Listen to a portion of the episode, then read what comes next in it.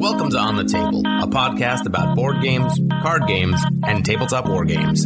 Hey, it's Chase from On the Table Gaming, and today we're talking about the hobby side of gaming and mental health, including the benefits and sometimes the negatives. Now, before we get started here, it's important to, to remember that nothing we share today is intended to be medical advice or diagnosis. Always seek the advice of your mental health professional or other qualified health provider. Uh, if you're in a crisis or you think you may have an emergency, call your doctor or 911 immediately. If you're having suicidal thoughts, call 1 800 273 TALK to talk to a skilled, trained counselor at a crisis center in your area. And that's the National Suicide Prevention Lifeline. We'll have links in the descriptions below. And if you're located outside of the United States, call your local emergency line immediately. So, with that being said, I'm really excited to be joined by these two hobby legends, Duncan Rhodes of the Duncan Rhodes Painting Academy and Scott the Miniature Maniac. Uh, thank you both for coming on to talk with us today. Yeah, thanks for having us. Thanks. Uh, thanks. It's going to be fun. And you know, while sitting down with the two of you would be a great day any day. Uh, I'm also joined today by Dr. Alta Dupont, uh, a mood and anxiety disorder postdoctoral fellow. So, Alta, thanks so much for coming on as well. Thanks for inviting me. I'm really excited to be here and talk about this today with y'all. So, uh, full disclosure, Alta is my sister. So, I just wanted to get that out of the way in case anyone uh, starts to get suspicious that I'm starting to shill for uh, big therapy here. So, uh, we'll, we'll, we'll, go in from there. Um, but let's let's jump in here and uh, explore in before we get into actual mental health and exploring that topic in more depth. Let's talk a little bit about uh, wargaming and the hobby in general. And so, uh, starting off, why why miniatures uh, over board games or video games? What in particular has hooked us into miniature wargaming? I mean, you can do so many things with your time. How do we uh, how do we decide to, to do this particular hobby. And so for me, coming into this hobby, I think, you know, I really enjoy board games, video games, books, art, all of those facets. But I think miniature wargaming itself has a certain appeal and that it's got like this holy trifecta of like hobby, lore, and, and gaming combined. So I really enjoy not only playing with miniatures, playing the games themselves and painting, but there's that social aspect as well. And then being able to sit in solitude and like work on the mastery aspect of painting. That's that's really what's like hooked me about this hobby in general. And and it keeps keeps me coming back. Duncan, how about you? What's drawn you into miniature gaming in particular? Um, I think it's uh, for me, it's a good way to express creativity, um, in that it's a very personal thing because you kind of put a bit of your soul into everything that you're painting, everything that you're making, and it becomes that very um, unique collection that you put together. That's that's yours, you know, it's your very own thing, and so you develop a sense of attachment to it. It's not like if you're playing um, like a, a strategy game on a PC or anything where an army is kind of you know just the same things every time and there's nothing tangible about them. In the case of miniatures, it's definitely something that you create, and then you take that and you interact with other people with it. So on one hand, you've got this kind of personal experience that you go through in making your collection, and then you have the social aspect where you meet up with people. And because the game kind of becomes a bit like a, a role playing game in some sense, and you get these shared experiences with it, um, I find that you start to get these very strong connections with people as you're doing it. So for myself, like all, all of my close friends I've met through wargaming through one way or another, which certainly hasn't been intentional, as been, you know, doing it for a career, I guess. But it means that I've made very, very good friends and we all share this connection where we can all geek out about miniatures. so yeah, that's I think that's what hooked me in and draws me into it. But it allows me to be sort of have that private time of doing the thing where I can be an introvert and doing that thing. Um, but then I can also, you know, relax with friends at the same time. So that's why I think it hooks me. Awesome. Uh, I think for me, I'm going to have a similar answer to all you guys, but maybe getting there from a different uh, path. So, like, uh, it does satisfy multiple things in my personality. My uh, parents uh, introduced things like Star Trek and Lord of the Rings to me at a very young age, and so there's this fantasy sci-fi element that's super super fun for me. Um, I love the crunchy competitive nature of the games. I got into like competitive esports at a very long, uh, young age as well, and so there's a lot of that uh, back and forth, uh, a lot of analysis of how you can play, how you can build a list better, which is super fun. And everyone in my family seems to have some kind of creative talent they have or they had. And I didn't really feel like I had any at a young age. I, I couldn't draw, I couldn't sculpt, I couldn't do anything that my sisters could do. But this I could do. And so it felt like I was like a real Walter child once I finally figured out what my creative talent was. So all three things just come together to be like a very efficient uh, enjoyable hobby. And so, you know, we're going to be talking about mental health today. And that term is kind of a broad term. And so Alta maybe kind of being our, our expert, maybe not on the painting side yet, although I do have, I did dig out some of your old Bretonnia uh, miniatures. I forced her to paint miniatures with me when I was a kid. When I got super into the hobby, and um, I, I, do have some of those. We have to revisit. Uh, but we're talking about mental health. Then, you know, what do we mean when we say mental health? Yeah, mental health is actually really difficult to define. I think a lot of us, when we say mental health, what we mean is mental health disorder, right? Things like depression or PTSD. And that is really important because I was actually looking uh, yesterday at some research, and it's it's kind of old. It's from 2005, but it was talking about the lifetime prevalence of mental health disorders in the U.S. And the takeaway was that 50% of people in the U.S. will meet criteria for mental health diagnosis at some point in their lifetime. Just crazy if you think about it. That's so many people. But mental health is a lot more than a diagnosis. Right? Like mental health can mean so many other things. I think for me, it's a lot, it's really about like your ability to navigate stress and like engage in your life in a meaningful way and connect with other people who are important to you. And there are many, many, many things that can contribute and make somebody like mentally healthy. Sometimes I'll hear people say things like, you know, wargaming is like my therapy. When we're talking about that, like, what's the difference between something being like therapeutic and actual therapy? is that maybe a point we should look at before we we talk about some of these things further yeah absolutely i think that um, to me at least a lot of like hobbies exercise things like that can be very therapeutic absolutely and i do like to differentiate that from therapy or mental health like professional mental health treatment um, because for a lot of people who are struggling with say major depressive disorder like hobbying can be a really important part of coming out of that, but it's often not enough, right? And so it's uh, it makes me think of uh, I was reading this interview um, with a lead singer of Counting Crows for some reason uh, the other day, and uh, and he was saying that like you know he has a long history struggling with mental health issues, and for him, if you took two days and you had one day where you're horribly depressed and another day where you're horribly depressed but you wrote a song like which would you pick? Hmm.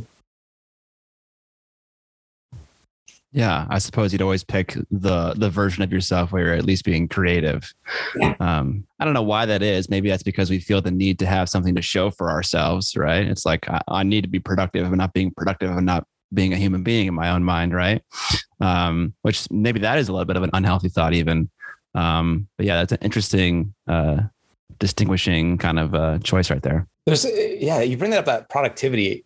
There's a lot of jokes in the hobby actually, like your your pile of shame. You know, mm. you might find yourself even trapped under plastic if there's if there's so much. Um, you know, when, when uh, we're talking about you know gaming and mental health, right? Whether it's our emotional well being in general or it's specific, uh, you know, diagnosed uh, diagnosed you know uh, situations. You know, what has been the experience that we've all had with that interplay? Like, what has been your experience with gaming and mental health? You know, and so, you know, and, and with that in mind, like, why might talking about mental health be important to you? Uh, Scott, maybe that's something you could start us off with. Yeah, yeah, I can give like a, both a personal response to that and also kind of like how I've experienced it through other people's perspective. Um, so I can almost guarantee that Duncan has gotten similar messages like this, but I've gotten messages from people who tell me my videos help them with their their mental disorders. I the one that's the one that's most impactful to me is whenever I hear from a soldier that my videos help with PTSD. I've heard that maybe uh, four or five times. And that's so meaningful to me. I don't understand how the dumb things I do in a video can help with something as serious as that. That's always so cool to hear and experience. Uh, from my own personal perspective regarding things like the hobby pile of shame or like your backlog. You know, I've never really experienced much much stress about that. I like everything about the hobby. I love, I love, the collector aspect. I love the creative aspect. And so when I see a model that I think is really cool and I, I can visualize a story and a paint scheme for, you know, I'm going to buy it without really much consideration for what I haven't painted yet in my in my life. Not not feel too bad about that. You know, it gets a little interesting when like you want to play a game in front of a, an online audience and a portion of your army isn't painted. People give you crap for that. Uh, but that's that's another story. Duncan, how about you? I yeah, I can confirm similar things to what Scott mentioned in that it's um it, it's it's really weird to like it's very strange to get your head around it when um because like when, when I started doing all this stuff at Games Workshop like way back, I didn't. It never occurred to me that I'd get these kind of messages. I thought everyone was going to hate me because uh, like people weren't very friendly towards Games Workshop at that time, and I thought I'd get all of it at me because I was the only face being associated. Well, yeah, I was the only one the company was presenting at the time, and the complete reverse happened. So I was getting similar things like you know you get messages from soldiers where they say they're going through something and just painting the miniatures and helping to understand how to do it helps them through that. And we got a message one day from this chap who was going through bereavement, and he was painting. Um, I believe it was Skitarii. Paint, he got into painting those, and he sent a message saying that he'd been following the videos, and it felt like someone was there helping him when he was at his lowest. And then uh, a few months later, I got sent over to the Nova Open, um, and as I was walking around, I bumped into him, and of course, I I didn't I had no idea what he looked like, but he was there at a painting desk in this little hobby area, and he suddenly leaps up and comes running over and, and introduces, and uh, yeah, I sent this message about this, this, this. It completely floored me because it's suddenly having that directly in your face, telling you this effect that you've helped someone. Um, it's a really powerful feeling. And uh, yeah, and going on, um, I've become aware that this sort of thing happens. Um, I, I, think it's wonderful that people can help each other in this sort of way. And it's uh, something I can find a little bit overwhelming at times, to be honest, um, mm. because uh, you want to give your best. Um, but like, you can sort of like a little nagging, like, you know, it's not good enough, you know, and you can start driving yourself crazy, mm. I think. When it comes to the painting stuff, for a, personal aspect that I found difficult to deal with is people kind of putting me on a pedestal of, uh, you know, appearing memes and jokes and things like that. But it kind of becomes this reinforcing thing of Duncan's the best painter in the world. And that's just straight up not true. But people expect it of you. And you're like, I, I can't do that. like, that's mm. not what I do. And um, yeah, that can be a, a, tricky thing to navigate at times. Um, but, uh, but I've always found just being open about it as, you know, like people understand, I guess, when you talk to them, like, oh, this is, a, this is how I feel about all these sorts of things. I think um, people seem to appreciate it. I think the uh, the openness of it. I, I think uh, it's kind of interesting for me to be here talking about this because I think my experience is maybe on the other side, where you know it's really interesting about gaming and and mental health in that uh, there are so many aspects, there are social aspects that I find like that really are nurturing about gaming. Like I do the the painting and stuff in solitude, and then I go and I play these games with other people, and I be part of a real community. And uh, I'm part of these like imagined communities. Like you know, I'm part of the Duncan Rhodes Painting Academy, and like I don't meet like I don't you know sit with a group of people in person or I watch Scott your videos and I know other people who watch your videos and it's like a bond we have but we don't have like an official fan club yet uh, for you guys, but like you know, it's not, not like we're meeting in like places together to congregate.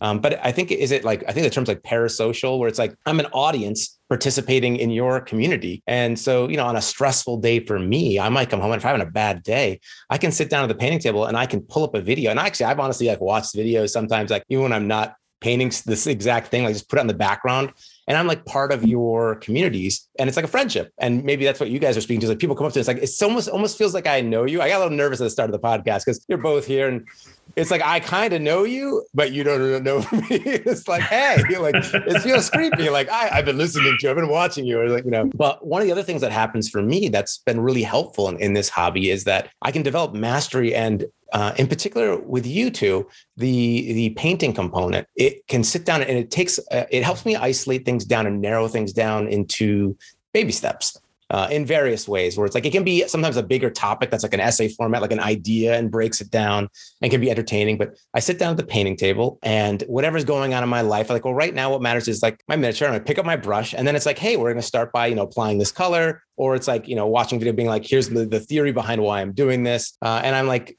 able to break into the manageable pieces. And i know i think that speaks to like uh, it's a skill or a strategy i guess that i end up using that helps me regulate or deal with my whatever emotions I'm having during the day. And so maybe I'm coming at my experience with gaming and mental health as the person that is like benefiting from what you're doing. Um, mm-hmm. And I don't know, is it maybe Alta is is there something like related to distress distress tolerance, like in the actual act of breaking things down into these pieces? and having like people who give like instructional or like at least informative content that is also entertaining or, or helpful. I mean, absolutely it's really cool for me to hear y'all share. So I'm new to this world. This is not like a yeah, I watched some of y'all's videos um, before this just to be like, who are these people? Uh, I carefully curated really some fun. of these, though, Scott. So don't yeah, worry. yeah. Uh, thank you, thank you. uh, you know, which is great, and I like really hear the balance that you'll have to strike uh, between like the idea of who you are and like being a human being that is obviously flawed, just like the rest of us. Uh, and I can imagine the immense pressure to um, perform. Mm. Uh, and also how like those moments of vulnerability when you maybe are human and you know leave half of the board unpainted how that could also be in an interesting way like very validating for for other people who may be in the same boat yeah i think you do have these there are plenty of moments where you're kind of like worried about is something going to work uh, we can be making a video on a given week and I'll have tested a hundred times what I'm going to be doing. I know what I'm talking about, but you still think to yourself, oh, if this doesn't work, if this doesn't look bad, what do we do then? Because uh, you want the advice that you give to be genuine and to actually, you know, serve a purpose and help somebody. But if it's not working out, then all right, so we've got to redo this. And suddenly that cuts into time, which then starts to mess up your schedule for what you need to make and things. So even, like I say, you've done a hundred times, you know what you're doing. You still think to yourself, oh, what if this goes wrong? can, you can always hear that little voice. Well, I, I can, you know, little voice at the back of my head, um, even after all these years. Uh, but uh, you know, but then on the other hand, when you do the thing and it works, you get this enormous sense of, oh, thank God, it's not gone wrong today. So you know, I think um, everyone has these these moments, these like vulnerabilities. I, I yeah, I, I, imagine it's the case in most things. Like maybe an airplane pilot when they're about to land a plane. Man, I hope I get this right. That's not, that's when you put it in that perspective, it's not that big a deal getting paid technically wrong, is it? Do you feel like has it you know for uh, i make videos and i really enjoy creating and i really look up to you both. Does it get easier? Like the amount of time you've spent you've made so many videos and they're so great. And like does each video get easier? It's just like oh you know you're, you're building up mastery and eventually it's like you know i used to struggle tying my shoes a long time ago and then i, I kept doing it and now like i don't even have to look i can tie my shoes. Like does it uh, is it just a thing about like you know say maybe with painting is it just a matter of time and then you somehow reach some like mythical plateau where it's like uh, there's a little voice there's nervous there but like uh, i don't know at the risk of sounding invalidated like a lot of times i see your stuff and it's, it's hard for me to tell what maybe is the content you're putting out that you feel like was rushed and not great and the content it, I mean, there's obviously content is great, but like I don't always maybe see this huge gulf on my end. So maybe two yeah. parts there. But is the first part like you know, does it get easier, Scott? Like you've been making videos for a long time. Like is yeah, it easier so now? That was a yeah, that was a validating thing for you to say that you can't, you don't notice a huge discrepancy in quality. So I feel like my last video, I had there were several things about it that I was upset with, but I had to put it out because I wanted to put out a video during my campaign. Um, mm-hmm. But I kind of you know decided to lower the quality on several other things to be able to get it out on that schedule. So it depends on the kind of person you are. I see myself as a person who's enthusiastic about the video creation as well as the painting creation. And so I am never really happy to just coast. Uh, whenever I figure out a comfortable video process, I'm always trying to change it, which is why if you look at my videos over the course of the last six years, they've changed not only in like in theme, but also in tone and pacing and, and how much of it is education, how much of it's entertainment. Like these things all flux because that, that keeps it fun and exciting for me. Um, but the downside of that is that it is almost always a challenge because you're never really operating in your wheelhouse. Um, and when you are, it's boring. So to answer your question, it doesn't really get easier for me. And for painting, for people who are listening to this, if you're like a display painter or, or someone who's trying to get better at painting in general, you will often notice, well, you'll often get better while painting a project. And then by the end of the project, you'll be like, well, I'm better than what this end result suggests. So I almost want to redo this thing I just painted. And it's like, okay, you can't do that because you'll never finish a model. So it's like, it's both things. Like you're getting better constantly, so you're you always know you always know you're better at uh, what you're accomplishing at the moment. And also, if you're always trying to change things up, you're never going to be a pro at what you're doing. So you're always going to feel like you're a noob. So yeah, those those two things are interplaying. Man, so if what I'm kind of hearing then is, I guess the hope is in like if the the things don't change, if it's always challenging, then do we have to like change around that? So is it like, do you feel like the other skills that we can put into play that make it easier? Is like we have to just navigate those emotions. Like I guess you can't stop the waves, but like somehow you've learned to surf. And uh, like you know when people follow right fair enough um, but i guess like you know what what goes into like how could we be more skillful about navigating those spaces i guess i feel that way and you know i, I work on videos and i'll somehow oftentimes maybe sacrifice getting things out because i want to be like perfect and then even when i get it out it's not it's not perfect and like are there ways to manage that more skillfully? I guess same thing with painting uh, maybe you know jumping ahead here a little bit but like i have a, a lot of games i play one of the marvel crisis protocol and i actually don't play it that much because i don't paint the miniatures because I, for some reason, I, I can paint up all my free folk. I have Warhammer miniatures. I've got these cool Perry uh, Napoleonics I'm painting up, and like it's a blast. But when it comes to these, I get this one miniature in a box, and it's not just like you know random Napoleonic brigadier dude. It's a superhero, and like I've seen them in movies, and like I've read the comics, and like I want to make sure I get it right. And like I'll look up a bunch of people's tutorials, and they're still in the box, a lot of them. And like I, I was like, I'm gonna make it. I'm gonna do it better and like I opened them up and I assembled a bunch and uh, I just can't get to for some reason paint this particular miniature. Um, do you guys have that? Like Duncan, have you ever had a, a miniature that you felt like you just couldn't start or like there's some barrier there? Yeah, yeah, I know what you mean. Um, so that's um, I get that feeling to some extent or another whenever it's a figure where it's a depiction of something like in a movie or TV, like I guess you're saying like Marvel superheroes. For things like Warhammer, not really, because I kind of, you know, like there's always set things in the studio. I was learning these set things and how they do them. But when it comes to painting something like that, when you're trying to replicate it as close as you can, definitely. I certainly experienced that a lot with my Elder Scrolls miniatures. So, uh, so for Modiphius's game, for Matt, trying to get because you know what things look like in Skyrim, right? Everything's brown, all these different shades of brown in the outfits, and so there I am trying to work out these minute different shades of brown on things, and I had to stop myself after a while. of Like it doesn't matter, like as long as it's close, because when the lighting conditions in the game changes, all those things change anyway. It's the same with superheroes, depending on how you know the lighting they're depicted in, the shades of red, blue, whatever, are always going to be different. I had a similar thing just the other night, so um, I ended up painting some of the miniatures from uh, another glorious day in the Corps. So this game on aliens came out. Right? I've got some of the xenomorphs, and I was like, right, the painter's xenomorph. They're just black, right? They, you see so oh, so many people depicting them over time with metallics and things that I've started winding myself up in knots as to how I was going to paint these things, and they're only one color.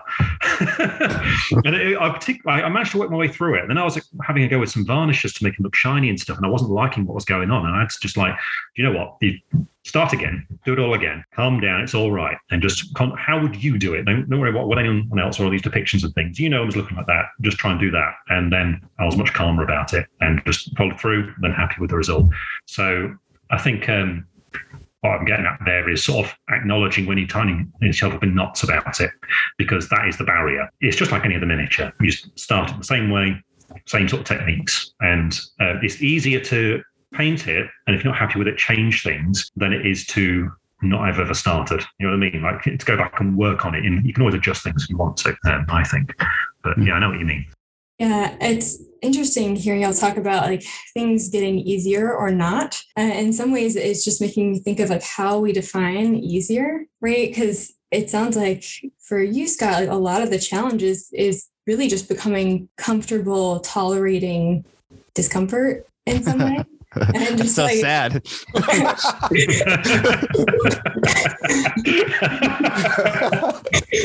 really like an amazing skill. Uh, and uh, I think that like that seems like it's really important, right? Because ideally we're all challenging ourselves in all kinds of ways. And I, am curious if maybe the part that gets easier is the doing it anyways, even though you're uncomfortable or, or worried about it or not sure if it's going to be just so. Yeah. Um, one thing I didn't touch on that I bet uh, Duncan knows about and other hobbyists also know about is that when you get more comfortable with the process, you tend to add more things onto that process, right? So it's like, okay, I know how to paint a unit. and I'm going to paint a display model. Okay, I know how to paint a display model. Now I'm going to like paint or convert uh, a model of my army and paint it super nicely. And so it's like the more you're comfortable with doing, the more you're willing to experiment and expand your skill set. And so for Duncan and myself, maybe it's like, okay, we know how to make videos. We know how to make one video a week. Okay, can we also do a live stream? Can we also do a podcast? Can we also run a Kickstarter campaign? And then you get to this certain point where it's like, holy cow, I keep adding things onto my plate, but time never expands magically. And so I'm just like, I feel like I'm, I'm you know, I'm, I am butter spread over too much bread, to, to quote Bilbo. So, yeah, the same thing with a hobby is like you can just really get in over your head because the more you play the game, you're more the you're involved in the hobby. The more you want to try out different games, which involve different challenges, new experiences. But it can almost get a little too much at one point because you just have so many things going on in your in your hobby life. Yeah, I think that's especially true if you end up playing lots of different things, and so you never actually finish anything. Yeah, yeah. Mm-hmm. Mm-hmm. Amen to that. too many games, too many skirmish games. What the heck? Yeah, I thought the skirmish yeah. games was Uh, a solution. I thought that was going to scale it down to skirmish games. That's right. I've been trying to be good in focusing on the games I actually play more recently, um, and it's difficult because um, I don't. I, I've always been pulled in lots of different directions, and I imagine Scott, you must get this of like uh, people wanting you to paint their miniatures and things, and you want to help out and do this different stuff, but you get to a point where there's just so many just single figures from all kinds of things, and at the end, like, oh, cool, I'm going to play that game. Uh, well, I've got 20 miniatures, but they're not for the same army, so I can't use them, and it just Oh, yeah. you start thinking, have I wasted my time? What am I doing this for? And you can like go nuts with it. Yeah, which uh, certainly burned me out a little bit during all the uh, all the lockdowns that were happening. Definitely, I kind of like uh, put all this time into painting stuff, and then I was at the end of it, and I was like, what am I doing? What am I doing this for? Hmm. I'm wondering for all of you, really, if I can ask, when you feel burnt out or like when you feel like you're spread over, spread too thin, like how do you know? And what are the signs for you that, like, oh, this is too much? I don't want to do my job anymore. I think uh, if I wake up and I'm like, you know, I get up pretty early. I like to work early in the morning because no one's awake. When I if I get up at five, or if I don't even want to get up at five, I'm like, okay, this is a problem now. If I if I'm not interested in my job that I quit my professional career for, that is like the end all be all. Something is wrong here. I, that that's how I know. For me, it's when uh, I just don't want to paint anything, or I can't get any motivation to do it. Um, and the work thing's different because um, so I work closely with um, with my friend Roger, who I've been doing this stuff with Games Workshop for all these years up till now. Um, so the two of us have a very good working relationship. So um, I've had, you know, I've got to provide the content because he's there to film it, and you know, we've got an employee as well, so we have to do it. So that's always felt like a very distinct, separate thing for me. But when it comes to in my own time, if I'm just sat there looking at these models and I just can't motivate myself, then I know I've got an issue at that point. Um, Mm. and it's time to go and do something else for a bit. Yeah. This this sounds terrible, but hearing that Duncan Rhodes has moments when he doesn't want to paint makes me feel more okay because that I definitely experienced that. Yeah, well, it happened um, in uh, so 2020. So when the lockdown happened, I was like, time to get some stuff painted. You know what I mean? So like, and I, I leapt into it, and um, the Final Fantasy remake video game was coming out, and I loved playing that when I was a kid. So I wanted to finish um, my Targaryen box before that came out. So I powered through painting all the Dothraki and everything. Did that, played the game, amazing. Right, okay. So I, you know, I did really well finishing that set. I also do another one. So I threw myself into my Night's Watch, and there was also some War Machine stuff I painted around then as well. And um, uh, there was some historical stuff I dabbled with, some um, some World War II and things. And I just suddenly crashed. And I was like, because I, I was just painting all the stuff, and then it would go in the box, and that'd be it. And I wasn't seeing anybody because no one could. So I wasn't doing anything with it. And I, I just realized I was just, you, you know, when you're trying to finish a project, Scott, right? And you, you're trying to get it done by a certain time, and you sort of like, sort of start to stress yourself and trying to get it finished. And then you, you're like, oh, there we go, brilliant. I was just doing that again and again. And I just kind of hit a point like, why am I doing that? And I just sort of stopped. And I'd paint occasional things, you know, but I wasn't finishing any real thing. And um, it didn't really come back, uh, my motivation to paint anything in a big way until I got chatting to some friends who, who I do reenactment with. And we were all like, oh, it'd be cool to have something to look forward to once things go back to normal. And one of them wanted to play old school Epic 40K, and one of them wanted to do World War II. And I was like, why don't we sort of put these together? And so we decided to do Flames of War. So, like, small World War II. And uh, painted up a, bun- a little army for that. And then seeing them and playing that game, it was just like back. And all of a sudden, I'm like, I want to paint loads of this stuff. And I had a reason to do it because I was looking forward to seeing my friends again and like going, look at this cool thing. I made an objective marker. It's a truck. You know, like just wanting to do stuff like that and just nerding out about it and learning about because I didn't really know much about World War II. So I was learning about the difference between like Panzer III and a Panzer IV and all this sort of stuff. And it was like sort of like suddenly um, breathing again. It, it sounds a little bit dramatic. Um, but it, it, was nice to get that feeling. And so that's kind of reinforced for me that like, why are you painting these models? Because I want to have fun with my friends, but I'm also an introvert, so I get to have that time alone painting the thing, but as a purpose to it. I think um, it sort of underlined that aspect for me. Uh, I don't know if you have similar feelings about it, Scott, but uh, absolutely, yeah. yeah. Uh, when you said that, you said it kind of a while back, and I thought something immediately. I had a period in my career where I was just painting sponsored videos back to back to back to back, which is like the best kind of ad for a company when you paint their model that mm. someone can go out and buy right now. But I realized the, you had the same thing. You said it out loud. It was like, I have painted 20 miles in a row that are not for a game I care about. And I'm not using this. Go in my cabinet and it just exists in there. And it's like, what is my hobby? Is my hobby just painting miles for other people? Mm. And so I discovered a song of ice and fire at that point with my roommate Curtis. And we just loved that game. And I had the exact same experience as you. I started to get excited about things that were just like almost uh, adjacent to the hobby. I made a tabletopper for a song of ice and fire. I started getting super excited about casting like custom sea bases for my Greyjoy army. And I was just like, I was painting models not on camera, not on stream, just for um, like my own enjoyment. And I totally feel that feeling of, okay, holy cow, I'm a normal person again. I'm not doing this for a buck. I'm just doing it and no one's watching. And it's like, I'm, I'm like 12 again. So I totally get that feeling you shared. That video um, uh, was my favorite one that you've made because I really enjoyed that because it was very heartfelt.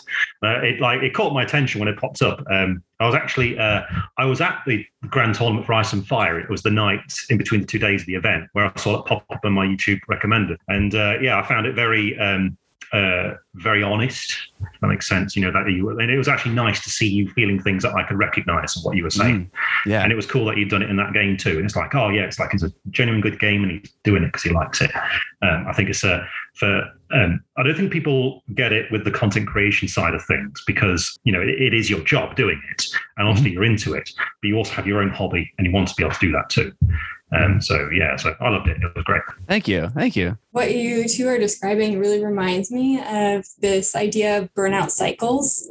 So the idea just being that like for most of us, burnout is kind of a part of life and that we'll go through these cycles of burnout um, and it sounds like for you two, the way that you've gotten through that is connecting with like what's important to you, like your values, like why you started doing this in the first place, and also with connecting with other people who are also jazzed about, you know, the hobby. Totally true. Yeah, so, yeah, I think so. So if uh, I'm like mindful of not trying to like it seems like weird to be like how do you like cheat the system there's like a way to like formula like be like well burnout's going to happen then we do this and then we can do more like I don't want to like feed into a thing that is unhealthy and like just trying to find ways to enable to put more on our plates. Is part of this then uh, trying to then nurture those communities? Like, is that a way to prevent burnout, or is burnout like inevitable? And you just need to know how to like pick up the pieces. Like, is there a preventative thing that we could be prescribing to, or is there more of like we got to be looking for like the the band aid at the end? That's here's how you you fix things, or is it fixable like that? I guess. Does that make sense? yeah. What do you think, Duncan? So yeah, it's a funny thing because um, that pressure to get a thing done, I think, is always going to be there to some extent. Because if you're mm. painting a you're painting an army, there's always going to be that unit where it's like, oh, I can't be bothered to finish them, but I need to finish them because you want to have that thing. I remember the with old 40k stuff, the troops tax, you know, painting your troop squads, and sometimes it can feel like a slog and things. Um, that can just be a part of it. I think it's a different feeling though when you, you're just lacking the motivation to do anything, and you can always cut corners if it, that's the unit you don't want to paint. you, don't have to make them amazing. So uh, yeah, I, I think you could end up piling it on too much. Um, mm. And if you're feeling that way throughout the whole army, you probably want to be asking, why am I doing that army in the end? Uh, because I think there is always a personal thing that attracts you to a particular collection. Um, so you always need to kind of keep in the back of your mind why you're doing that collection. Why do you like them? Um, I like my Lannisters because they look pretty, and I like the way they play with all the dirt tricks. You know, okay, so that's what it's about. So I should sort of gravitate exactly. Yeah, I'm that kind of guy. uh, so gravitate towards the things that interest you. Um, I do think you can largely avoid it by just doing those miniatures and troops in the, the collection that you like. Um, but yeah, it, it, does happen sometimes. Um, it's also like a tournament tradition, having that night before the tournament, trying to rapidly finish things. Yeah, yeah. You got any thoughts, Scott? Yeah, well, uh, I thought I was going to ask you to play a game of Song of Ice and Fire, Adepticon, but now I know you're a Lannister player.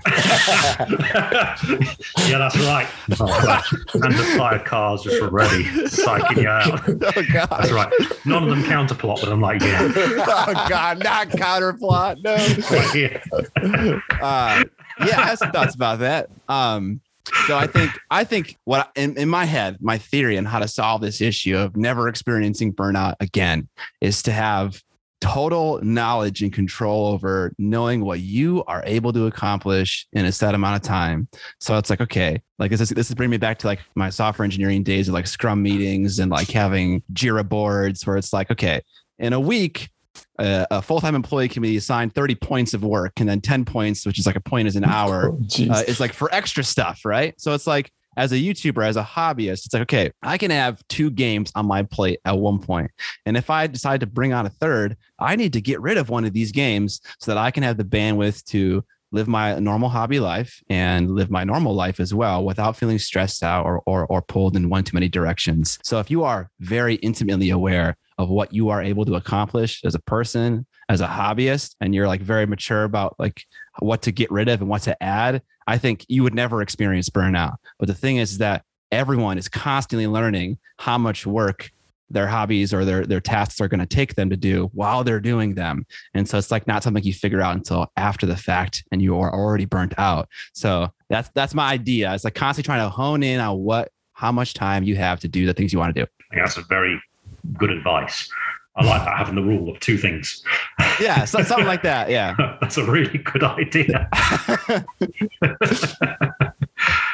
Do you feel like the nature of content creation mixed with the hobby though, like is the thing that makes it so hard to maintain that because there is like a weird, like never ending possibility for growth out there, right? Like, especially for YouTube, because you are actively involved in expanding the hobby and bringing more people in. And, and I, I realize even in saying that, that like adds another point of pressure and like people see your stuff and like uh, I've shown your videos just that are even funny, like, or to be like, hey, like, uh, check this out. And they're like, well, this is actually kind of cool. Like, I, would be, they're more like board gamers. They'd be like, oh, maybe I'll paint up some of my board game sort of miniatures. And like, well, if I picked up one of those miniatures, I might try and do that too. And then Duncan Rhodes, yours are often very, like, especially beginner friendly, being like, hey, if you're, if you're stepping in the first time, like, here you go. But like the, it's, it's sort of like an insatiable, like, you could make, you know, you said, I make this many videos a week, I'm going to do two more or make three more. If you made, X, you know, 10 videos a day, people would still be like, great. Like, yeah. yeah. like I'll watch this, sure. Right. You know what I mean? But like, and is there is the nature that there is no there's no way you could fulfill the the hunger there is for content out there. Does that add like a stre- an extra stressor? Or like, is there any way that you guys have found like maybe liberation in the idea that like, hey, if you put out a video a week or a video a month, even people would still be clamoring for it and, and think that's great? Yeah. I think you need to be okay with leaving things on the table. Um, that was something that I learned at a very young YouTubery age. Is that there are so many opportunities making books, making TikTok content, making Instagram shorts, like doing a class, like being involved in someone's collaboration. The list is endless. And every opportunity is a valid opportunity for growth. And it's your business and it's how you make money. And so it feels very uncomfortable when Instagram's like, here's several hundred dollars to make Instagram shorts. Do it, do it now. And it's like, no, I don't want to do that. Uh, so it feels really bad to leave those kinds of opportunities on the table. Um, but you, I think learning how to do that is really important for not getting burnt out or not feeling like you know you're you're doing too many things yeah i think that's true i think if you end up saying yes to every request that comes along you'll just um, yeah you can't do it all there's just not enough time in the day mm-hmm. um, yeah, and it, you'd like to certainly. So, you know, like it, it's uh, it's meaningful to people. I think you know to be like using your time for these sorts of things. But yeah, the just the realities of, of life. Like, you got you got to do other things. You've got to uh, spend time with your family, for example. You've got to do all this stuff. So you can't just spend twenty four hours a day. Um, working on content, I think. Yeah. Um, yeah. you got to spend time with your cute little pug dog Obviously. Little gizmo. oh, he's got teeth like needles. no. and he, he's shedding so much hair. I, I got into my car the other day and there's hair inside my car. I don't look like he's never been in there. Well, well, maybe we'll get to see him on one of your future painting videos. We're like, is that a piece of hair on the miniature? there?" Yeah. Yeah, yeah. I found one in the pallet the other day. Oh um, yeah. Oh yeah. I, I found, I found blessed. So he's a, he's only a, I I don't know six months old or something, but he loves chasing stuff. And I found that um, every now and then he'll try and chase his tail. And if I just hold his because it curls up, if I just sort of curl it and sort of like lean it around the side, you'll see it. And then go for it. So at will, I can make him chase his tail. Oh, There- there's your metaphor it- there. Good God. It's There's really your mean, but he Instagram has shorts so metaphor. much fun. Uh, Yeah. Actually, I saw that. You had Oh, the yes, video on Instagram, right? Yeah, I watched that video. Yeah, he's um, oh, he's lovely. He um, he barks in the background and stuff sometimes, and he's often a nightmare. But um, so he's got this. He's got into rhythm. So at lunchtime, we'll be sat having lunch and stuff, and I'll eating, and he watches for when I finish my food and I've put it back in the kitchen, and then he knows it's battle time, and he runs off and he finds a toy, and he just so happens to start chewing it on my foot, and it's like, oh. What you got there, Gizmo? And then it's like, you know, we're tug of warring it and stuff. And we keep going until he falls asleep. Yes. More dog content, more gizmo content, please. Yeah, yeah. I think yeah, oh, it's really nice. Is that like Um, another sort of distress tolerance sort of thing there? Uh, like, does that help with, you know, talking about community, like hanging out with friends? Like, are pets a, a therapeutic angle to to help with some of the stuff too? I wonder. I What do you think think? so. I'll- Is there any, there's got to be tons of research on that. That's probably maybe self evident, but um, you know, maybe just so. maybe hitting on just one or two more of these elements of mental health when it comes to painting. Maybe you know we hit on a little bit of like maybe overcoming some of the anxiety pieces or maybe getting started or burning out. What about like frustration while you're doing a miniature? Do you um, often feel or does that does that feeling arise where you're you're painting a miniature You're like man I'm really frustrated this didn't work out maybe anger maybe disappointment do you find that sometimes you have to give up on a miniature like do you have strategies for working through that you know, as someone who is a, a- developing painter, I think might be the polite way to call my skills.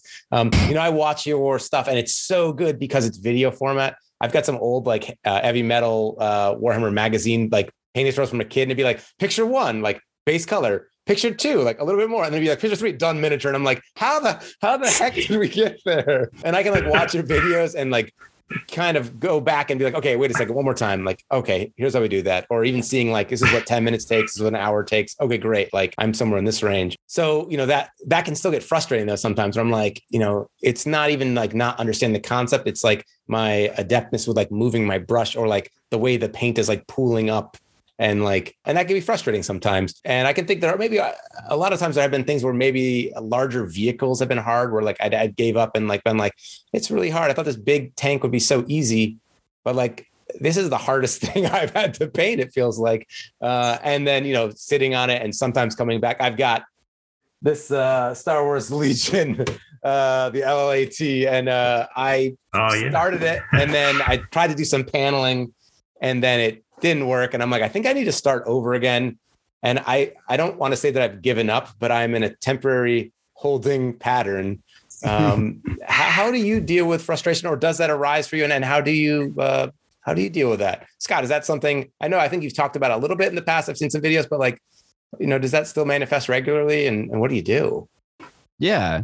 So before I was involved in YouTube, I would consider myself a pretty uh, emotionally healthy person, uh, pretty good, pretty good ego and stuff like that.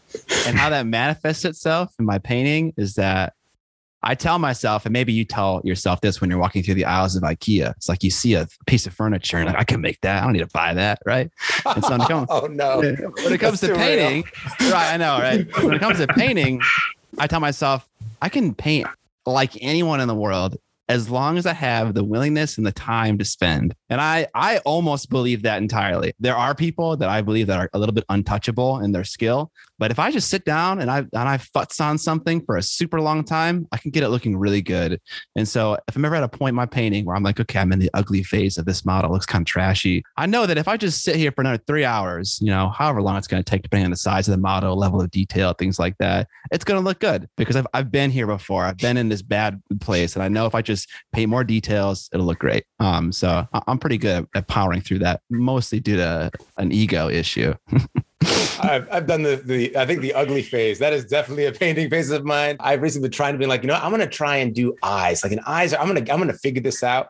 I have sat for three hours and they're just, it just, I'm like, I am, I've not made any progress. I am worse than, and they really can distort the feel of a miniature when you're like, everything, I got everything how I want it. And then there's just a little bit, um, Duncan, how about you? Does you know frustration maybe giving up? Does that that come up in your practice? Um, I, I, certainly understand the the ugly phase bit of things. Um, I find sometimes when I'm painting a model, um, and I've got that, so I'll be funny with my tanks actually for my Flames of War. That I've got a number of that are finished, and I'm painting some new ones. And there's some stages where I've just painted the armor, for example, and I compare that to one that's finished, and they look really different. And I'm like, have I done something wrong with this? If I carry on, is it going to look really different in the end? And it's because of like the the breaking up of the colors on it and the weathering and stuff. But it's definitely a point where I have to like go, no, you, you know it's going to turn out all right. Keep going, because otherwise I'd just be there doing the first stage again and again and again, and not working out why it never carried on the same. So yeah, that's a good like thing to just be aware of. I think. Um, as for giving up on models, I I've never willingly gone, ah, bah, you know, forget this, and you know, just given up completely. But I have been, there's been plenty of times where I've been painting a model and then something's happened where I've had to turn my attention to do that thing instead. Mm-hmm. Um, and I just never end up coming back to what I'd started. So on my, uh, like my French Napoleonics, for example, mm-hmm. um, so I've got this unit of light cavalry and um, I was uh, so I, I, think they're cool and everything, but then the Perry's brought out a plastic version where I think the plastic horses are nicer than the metal ones, and so I decided I'm going to change all the metal horses because they're, they're very thin, right? So they look fine looking side on. When you look at them close up, it doesn't. It looks a bit too thin for my eye. So take them off the old metal horse, put on the plastic one. I got through three, and then something happened, and then I ended up playing a game a few, well, actually a few weeks ago, and I realised I'd not finished doing that. Oh. It's like a real like, oh, they all look different now. that that drives me crazy. Um, so yeah, that's a that's a thing I do. I get distracted and I forget about it. Um, I don't like that about myself. yeah. So I don't want to put you like uh, I don't I don't want to call you out at all, Duncan. But how many, if you could approximate, how many ongoing projects do you have? Whether that's oh. like, so I I define a project as something that you are painting as one thing. So if you're painting an entire army in one go, that's one project or one model. How many ongoing projects do you got? All right. Uh, start count. All right. So, uh, so my Flames of War, and yeah, it's not started yet, but I'm going to do another army for that. But uh, I've got my Elder Scrolls collection. I've got uh, with Ice and Fire does that all like loosely count as one? Or are we talking about the different faction I would say I would say a faction is one project. Yeah, a non-specific right, okay. number between one and seven is a. oh boy. Okay, so. Uh, or is it a non-zero number? Is it, it's a non-zero number? It? yeah, so it's quite. Yeah, I've got quite a few. Uh, so I was going to do the Unsullied theme army for my Targaryens. So there's one. Um, I've got uh, the Clegane theme tag to my Lannisters. Um, I've got the Greyjoy box, of which I've painted a few of the models, so I suppose that counts. Then um, there's going to be plenty more. I've nearly finished painting my Cthulhu Death May Die set. Uh, got these Xenomorphs I started painting. Uh, yeah. so I, have got some Romans I started doing. I've got some Greeks I started doing. Uh, some Vikings.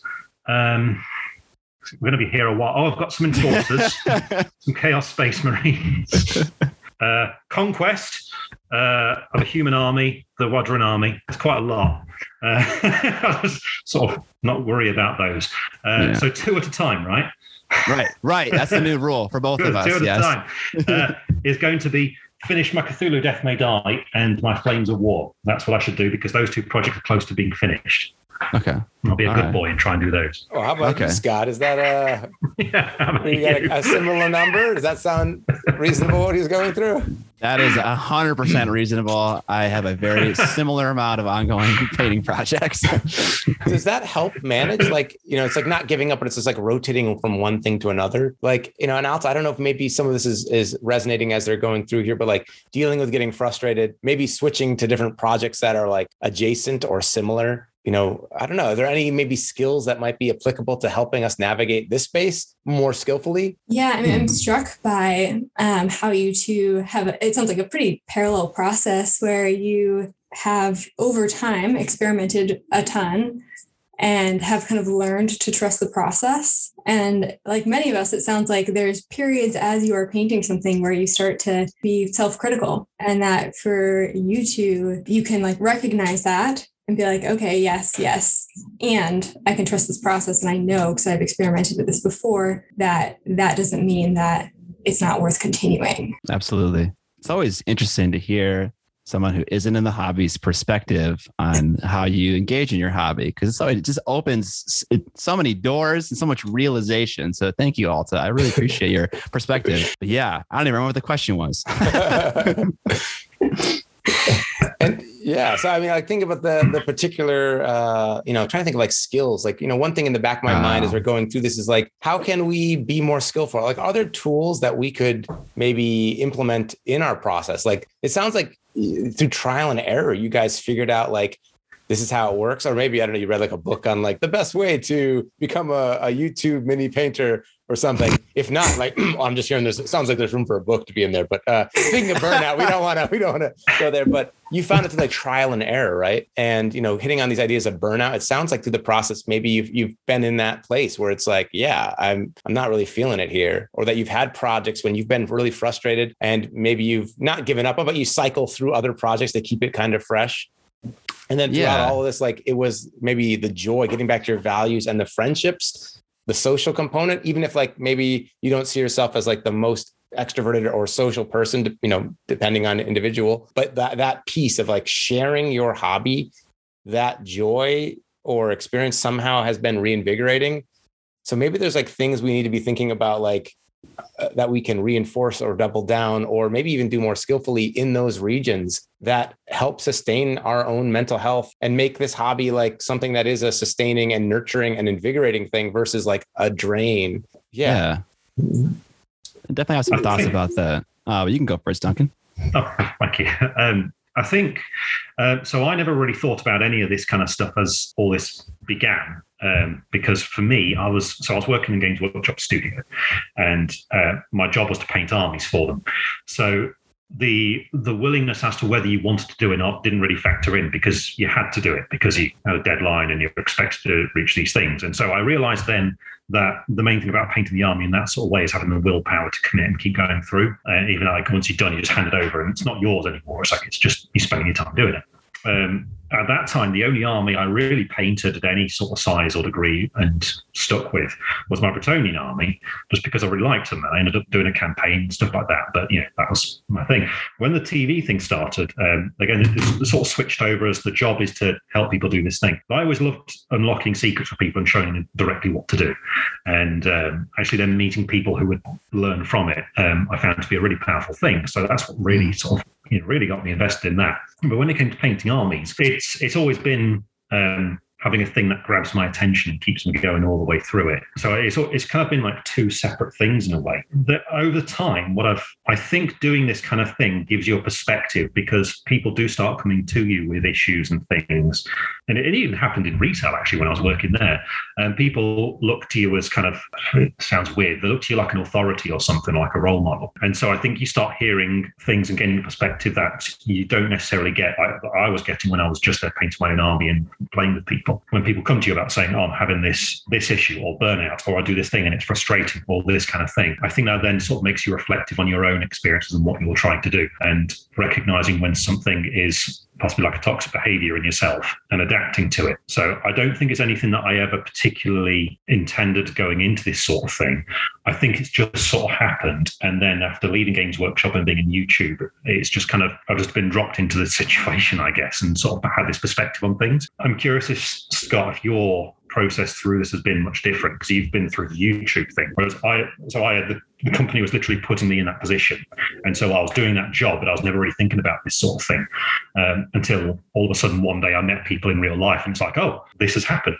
Um, was yours much different to that? Like, did it just sort of grow, or like naturally, or? Yeah. So I, I want to address something immediately. I think we mentioned it a little bit earlier, but uh, it kind of sounds like you're suggesting a little bit of a feeling of an imposter syndrome, like uh, because you had this more corporate approach to being a YouTuber, maybe it's like lesser than. And I just want to reassure you that that YouTube thing with Warhammer and GW would have never worked if you, as the individual, weren't like just a lovely person to interact with and like a great face for the company. Because like half of it, sure, they have an audience, but like it doesn't go anywhere if the person isn't like fun to engage with. So, like, I think our experiences are going to be super similar in that a lot of what shapes it is how you kind of interact with the community and how the community interacts with you. So, yeah, uh, you mentioned something where someone comes up to you and explains an issue they're having in their personal hobby life. And you're like, you know, I've kind of experienced that too. And you almost identify it as you call it a toxic trait in your own life. Definitely had the exact same experiences. Someone comes up and it's like, okay, I'm struggling with this portion of the model. And it's like, I've been there too. And you can kind of advise through that. Or you even realize that it's a problem in your own hobby life because they are bringing it up to you and they view it as an issue. So yeah, definitely similar experiences there. And then uh, Chase was kind of like asking, he said that we kind of figured out this process. We have so many ongoing projects and that's almost intentional and uh, absolutely is not intentional. Um, I got the wrong message. Whoops. uh, I mean, part of it, so I've heard this thing before, and maybe Alta can confirm or deny this, where you have a cool idea for a video and then you like share it with someone and it almost feels like you're doing it. Mm-hmm. And so, an example of that, I have a notoriety for being into the color hot pink. And so I went out and I bought a bunch of hot pink fluorescent paints to do a fun kind of jokey comparison between them. The box of hot pink colors is still in my closet and I still want to do it, but like I have much less motivation to do it because I kind of told my audience about it and they're like, oh, that's cool. And it's like, okay, I got, I almost got the feeling of success because they liked the idea. I'm good now. Now I don't need to do it. And that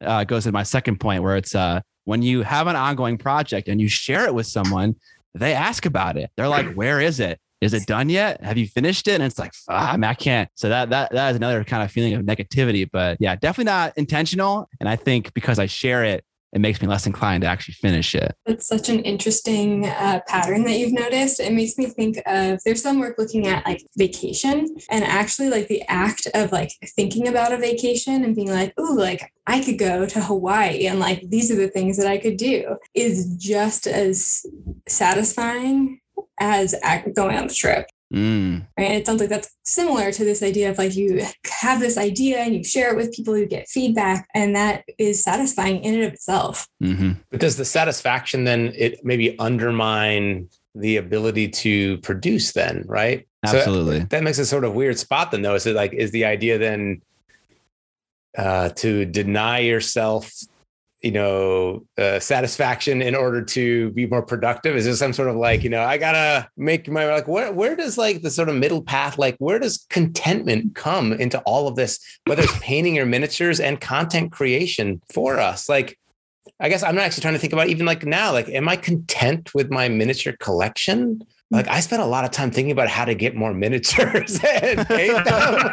like, um, but like, is is that my vacation? Like, God, this is this is maybe disclosing a little bit, but man, when I was a kid, I, so I, I recently uh, had my closet. There was a leak, and I had to move all my hobby stuff out, and it was super super bummer. But I went through, and as a result, I was looking through some really old stuff I hadn't looked at. When I was a kid, when I had a 1997 Games Workshop product catalog, and when things were really tough, uh, I remember like grabbing that and I would like flip through it and just look at like the pictures of miniatures to buy. And I would just like tell myself stories about the fun I'd have with them or like even just like stories in the universe. And it has this like cool uh Blood Angels, like a chaplain on the cover of it. And I was looking and I was like, this out of all the, the White Dwarf magazines, this was the one that like was worn the most. And I was like, man, I spent so much time thinking about like, and I didn't buy a lot of miniatures as a kid. My disposable income was rather limited, but it was the promise of this thing. And I now I'm just like kind of maybe weirdly wondering, like, oh, am I, am I just doing that again? Like, except now I, I have money and I can like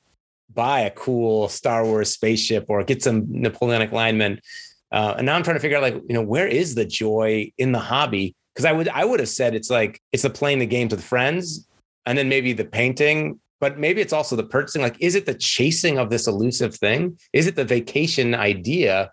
Hmm, mm. I did play a game recently where I sat down and the game was not so fun, but the painting the miniatures and collecting them was maybe more fun. Hmm, I, mean, I don't know where where is the content in the hobby? And I guess that maybe lands differently for everybody. But I'm assuming that you guys spend more time hobbying than playing, hmm. considering how much time content creation makes? Like, do you feel when you sit in the play, is that the best question. part? I think like or sorry, I know so I just have like a moment here where I'm like thinking about stuff.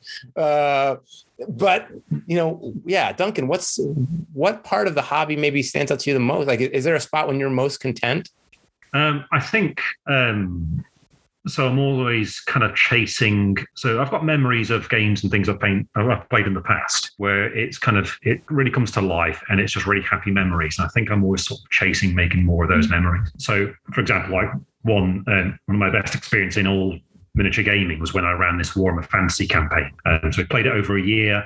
Every month was a turn and you know the seasons would change over the course of it. And i made a big 3d map for it and got everyone to make little markers for their armies and stuff so they could see what it were. And um, we all had you know, i got everyone to name their nation that they were fighting for and stuff. And um, over the course of it, everyone started painting up new miniatures and new characters and things, and we all started interacting. It became a bit like a role playing game, and uh, like even uh, people writing letters to each other, and like organizing betrayals and all this sort of stuff. It was brilliant. And I can remember, um, so one of my characters got killed by an ogre really early on. And so I brought in a new character who was his son and was sworn vengeance. And so his quest was to find this guy. Eventually, he like many months later he caught and captured it and it's like well now i'm going to gloat about it so i'm going to do a joust and invite all the players to come to this joust. And so because i dug out these old rules for playing this jousting thing in warhammer and i was playing as bretonnian so that's obviously what i do right? And so i set up this scenario where um, i taught them all how to play this little game and i made everything for it and had like you know all, all of it arranged and all the peasants there and all this kind of stuff. And as part of it this ogre breaks out and it turns into a big free for all all this kind of thing and um, it was just a really fun experience. And like that is, I think, when I'm feeling content, when it's that sort of narrative thing. About other ones where um, one of my guys got captured, and so I had the old Robin Hood figure, the Bertrand Le Brigand for my army. So they did a like a daring Prince of Thieves style rescue in this castle to go and liberate the guy.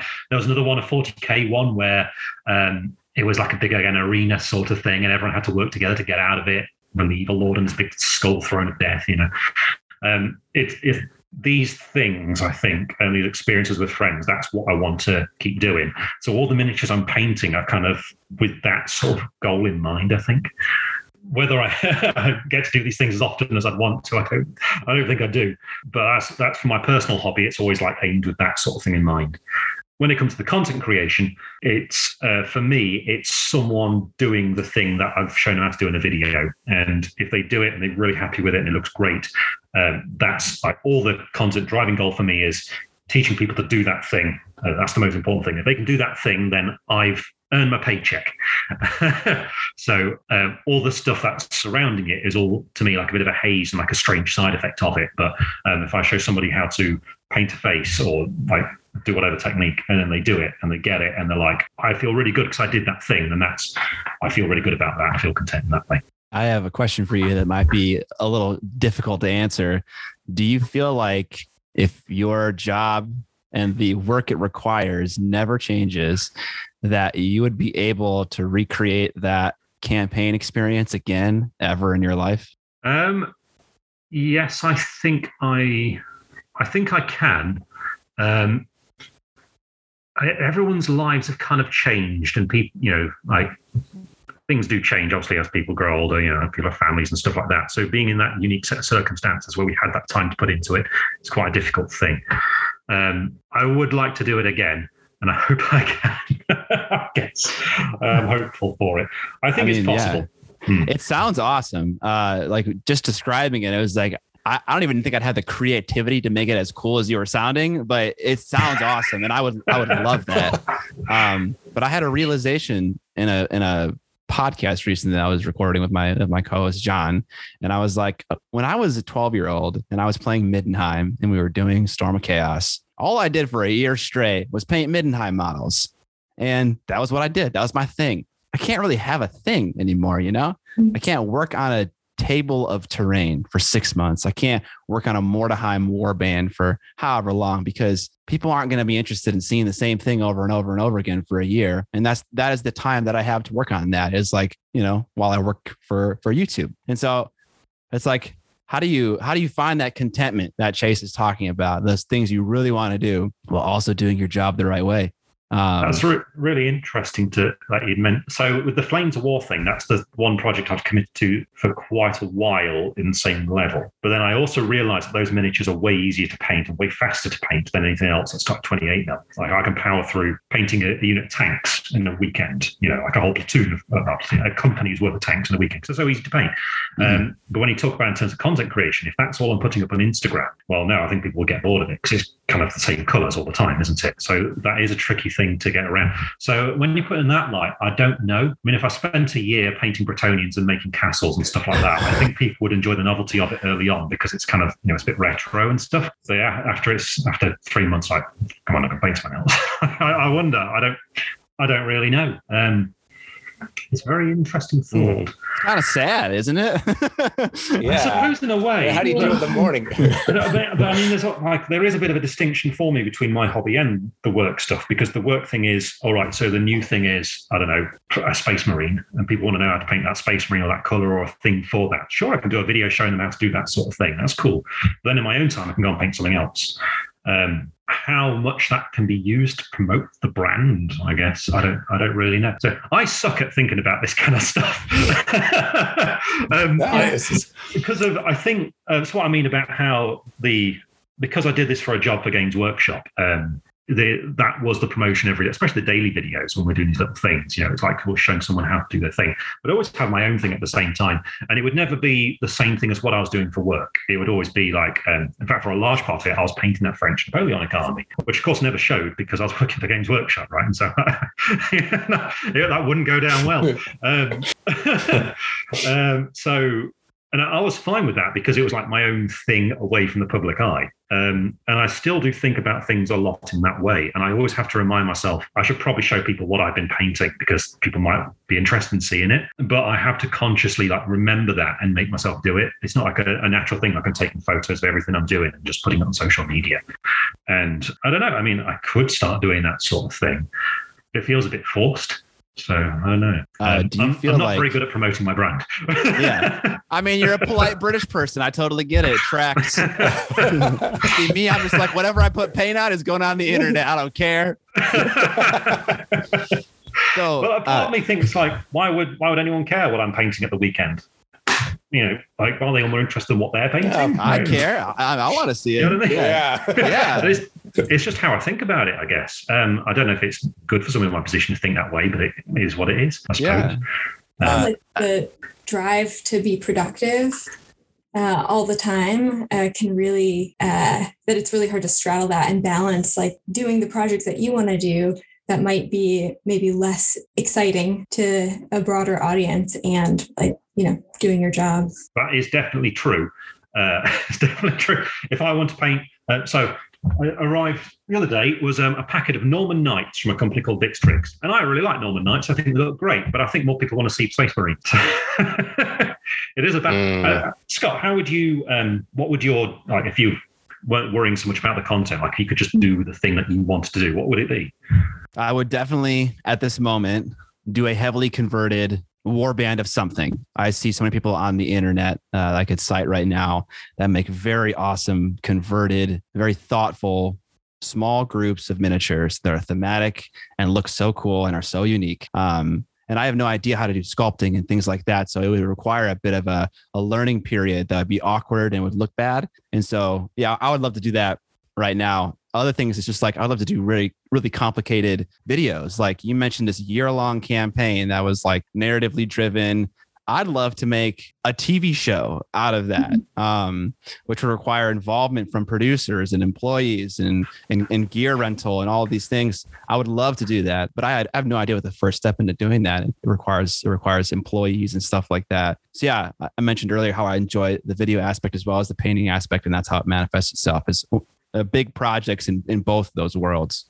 Well, I think, you know, um, we hit a lot of stuff there. And I, I really appreciate you guys exploring these topics and kind of just sharing that these are things like, you know, we're all humans. And it's kind of fun for me to be hearing like, oh, like hearing your perspective on things. And I know maybe perhaps sometimes people put you up on pedestals, but you know, you have the same struggles and, and tribulations. And there are some unique things that change the nature of painting and how the interaction with mental health is because content creation really adds a different mm. dynamic. And I, I, know a lot, a lot to think about here, and uh, and maybe process and think down the line. You know, when it comes to to maybe mental health and Alta as like the kind of outside perspective on on the hobby and some of the things that were talked about today, there any maybe threads or themes that you picked up on? And anything that we want to keep in mind as a takeaway uh, from the conversation? Yeah, please diagnose us. yes, okay. so many, so many things. I mean, oh, uh, no, it's all good things. Uh, so it's not that's good. So it's, it's not just for Scott. But listen, it's just for Scott. Huh? You're screwed up.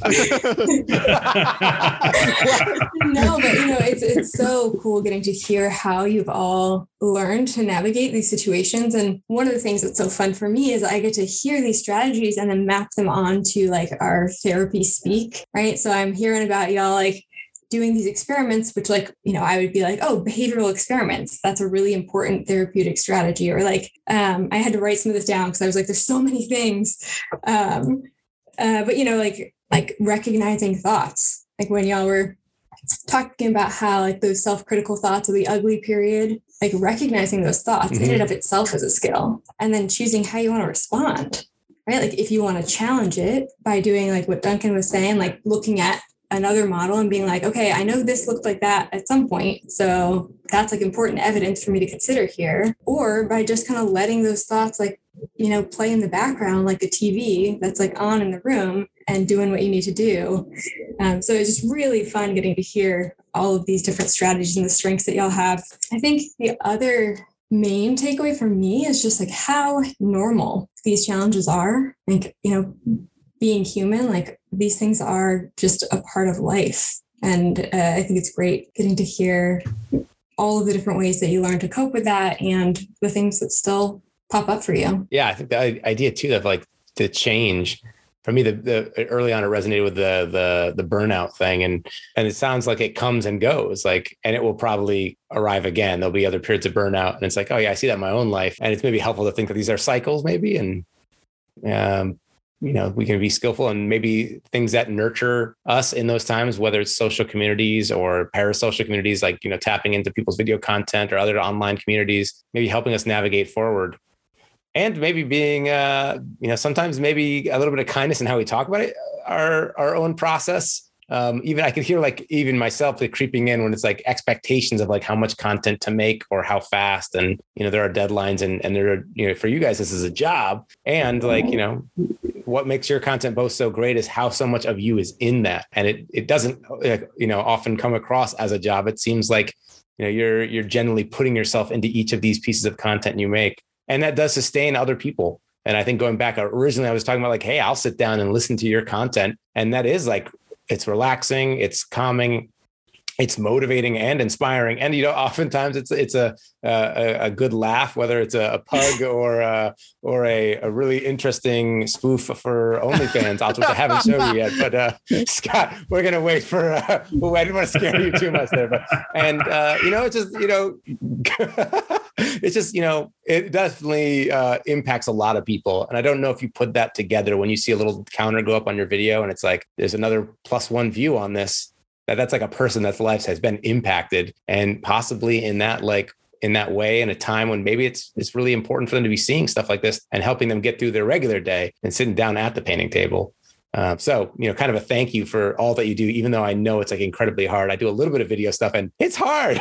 so I look at you and I'm like, wow, oh my God, yeah. uh, day in and day it's, out. It's the same challenges. I mean, like the things that you're struggling with right now, Chase, are the same things that we're struggling with. Um, so like, yeah, don't don't feel like because we do it for a job, it's really any different. Sitting down, doing that editing, doing that painting, or, or any of it, doing that writing uh, the struggles are all the yeah. same. The effort is all the same. So yeah, you're, you're right there with us. Well, and thank you so much for coming on and taking your time out of your day. I know you guys both have very busy schedules and we're spread over quite a few time zones here. uh, so thanks for either waking up early in, uh, in Seattle, Alta, or uh, Duncan over there in England as it's getting dark. Yes, we get dark. And uh, and, and uh, you know, hopefully, maybe at some point we got to get some Song of Ice and Fire games in here. I think uh, I want to see some Greyjoys versus Lannisters. Uh, that would be a uh, a fun time. I, I, think, I would you know? love that. I would um, love that so much.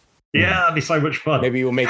Can you make a, a King's tournament? Maybe some jousting rules too to to, to have a, have a side thing in the background with all the infinite time. You know, when Duncan finishes making those castles. What was it? Yeah, years yeah.